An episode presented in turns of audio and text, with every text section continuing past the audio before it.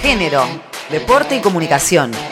En la cancha nos van a ver por un deporte más igualitario, Rosario Central se convirtió en el primer club de América Latina que adhirió a la ley del cupo laboral travesti trans. Geraldina Platero, vocal titular de la institución y responsable política de la Secretaría de Género, área que impulsó la iniciativa, cuenta detalles de las acciones que impulsan con el fin de prevenir la violencia. Desde Rosario Central creemos fuertemente que el club tiene que ser para todas, todos y todes, que cualquier socio socia puede caminar por los 11 predios que tenemos libremente sin tener miedo y sin que nadie le ejerza violencia. Por eso desde el año 2018 que se creó la Secretaría de Género, fuimos trabajando con empleados, empleadas, cuerpos técnicos, planteles de fútbol femenino, fútbol masculino de primera, comisión directiva. Se fue trabajando en talleres de sensibilización de género, en masculinidades. Pudimos trabajar con la Municipalidad de Rosario, con la provincia, con Nación, en todos estos talleres en el 2019 presentamos el protocolo de actuación,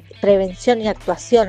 Creemos fuertemente en la importancia de la prevención y después en 2020, el año pasado, Rosario Central adhiere a la ley Micaela. En este cuarto proyecto noviembre presentamos el cupo laboral trans convirtiéndonos en el primer club de Latinoamérica y también presentamos la cláusula de rescisión de contrato en el caso eh, para los profesionales y las profesionales en el caso de que se ejerza violencia de género, bueno, y que la justicia así lo confirme. El cupo laboral trans tiene que ver con un trabajo de muchos años que se viene realizando en el club. Queremos que el club sea abierto para todas, todos y todes les canallas. Árbitras argentinas en la final de la Libertadores femenina. La comisión de árbitras de Conmebol designó a las argentinas María Laura Fortunato junto a Mariana de Almeida y Diana Milone, asistente 1 y 2 respectivamente, y Salomé Diorio a cargo del VAR para la final de la Copa Libertadores femenina a disputarse el 21 de noviembre a las 20 horas en el Estadio Gran Parque Central de Montevideo. Por primera vez se implementará el VAR en una final de un torneo femenino y el partido estará bajo la conducción arbitral íntegramente por mujeres.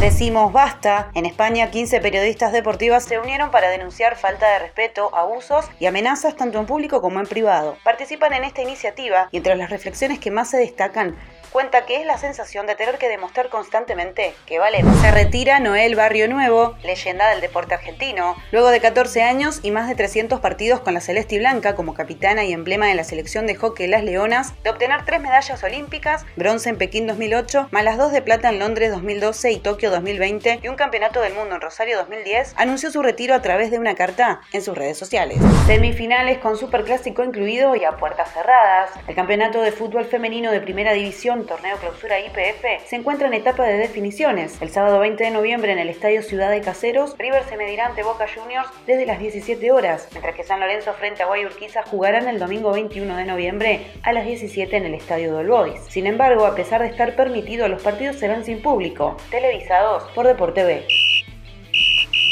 Informó Yamila Castillo Martínez.